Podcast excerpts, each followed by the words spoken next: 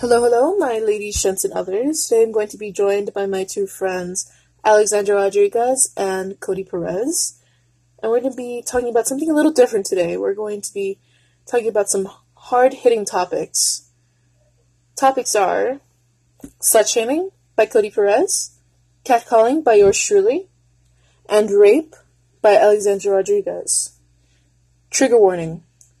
We're going to be talking about sexual harassment, sexual abuse, and rape.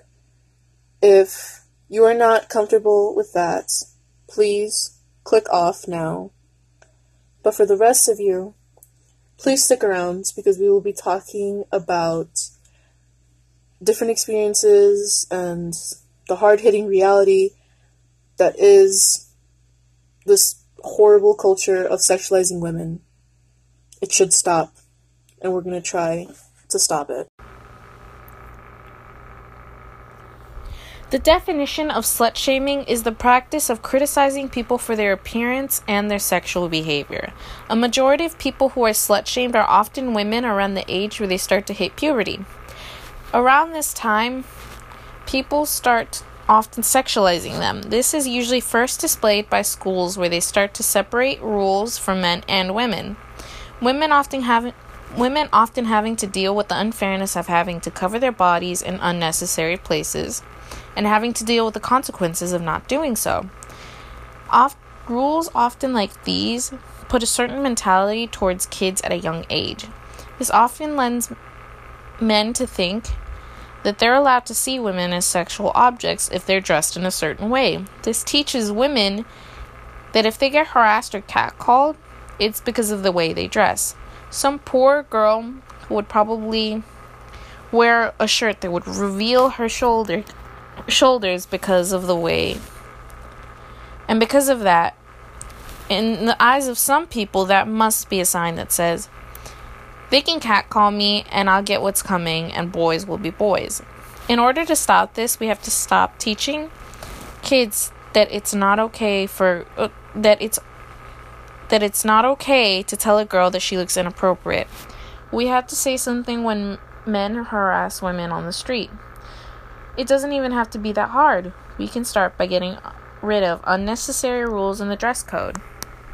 Like, don't show your bra strap, no tube tops allowed, girls should cross their legs when they sit down, no showing collarbones, no crop tops, etc. Changing simple rules like this can go a long way to teach kids that it's okay for girls to dress the way they want. Catcalling. In 2008, a study by a non-profit organization found that over 99% of American women say they've been a victim of street harassment. Just think about that for 10 seconds. 10 seconds. That's a lot of people getting sexually harassed. I sure as hell think about it all the time. It's affecting me, my family, my friends, my peers. A majority of women globally say they first experienced street harassment before the age of 17. I've seen it everywhere since I was a child, so that means that other kids saw it too. That the catcalling culture is being taught to children. How in the world are we supposed to put an end to this? To bring down that percentage if men are taught over and over again from childhood that they should be verbal about an issue with a woman no matter what. That if I'm walking down the street, it's okay for them to whistle at me or tell me I have nice tits or long legs. Before you try defending yourself with overused excuses, listen to me when I say that women aren't asking for it. I'm especially not asking for it, and we aren't always wearing revealing clothing, nor should it matter. Stop with the lies. It's unwanted, unnecessary, and it's stop. We should stop harassing women and girls, and we should shame men and boys who do it, because it isn't right. It's disgusting. We have to start raising awareness like the non-profit clothing company Feminist Apparel, who teamed up with Pussy Division to create and put up signs that say no catcalling at any time and no catcalling zone around New York City and in other places. They did this to raise awareness and as a step towards ending street harassment. We should follow in their footsteps. Think of it this way. I know straight men sure as hell would never want a gay man sexually harassing them by cupping his ass or complimenting on his dick size. Straight men. You don't want a gay man coming after you for the same shit you're doing to women? Then don't do it. Never tell your sons it's okay if they quote unquote compliment a girl from across the street because they like them. Teach them and yourselves to treat women with some fucking respect because this can only lead to worse things happening. What I've said isn't the end of it, but I'll stop for now. Thank you. 321,500 women ages 12 and up are getting raped every 98 seconds. One out of six females are victims of rape. Females ages 16 through 19 are four times more likely to get raped. RAINN.org slash statistics says college females are also three times even more likely to be raped. People who have been sexually assaulted all have different ways of reacting to it. One of the ways is feeling guilt. 30% of women have PTSD nine months after they have been raped. 84% of women have PTSD during the two weeks after being raped. People start having horrible flashbacks and nightmares, feeling vulnerability, embarrassment, isolation, depression, substance abuse, and low self esteem. They suffer so much after being raped. These are only a few things that happen. There's a big list of what people feel emotionally, physically, and psychologically.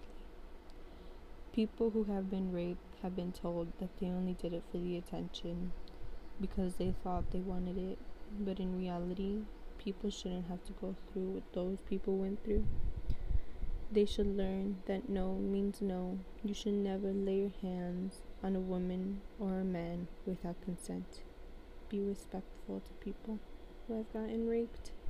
I know someone who is a victim of it. They still have anxiety and take drugs to try and forget it. It's not a nice thing to go through, and no one should go through it. No one should ever do it. Reach out to someone if you are a victim. People are here to help. If anyone you know is going through this, call the suicide hotline 1 800 273 8255. If you're having any other problems, please call one of these numbers that could hopefully find the help you need. National Domestic Violence 1 800 799 SAFE. Rape, Abuse, and Incest National Network 1 800 656 HOPE. Stop it now 1 888 PREVENT. Gay Men's Domestic Violence Project 1 800 832 1901. Domestic Abuse Helpline for Men 1 877 643 1120.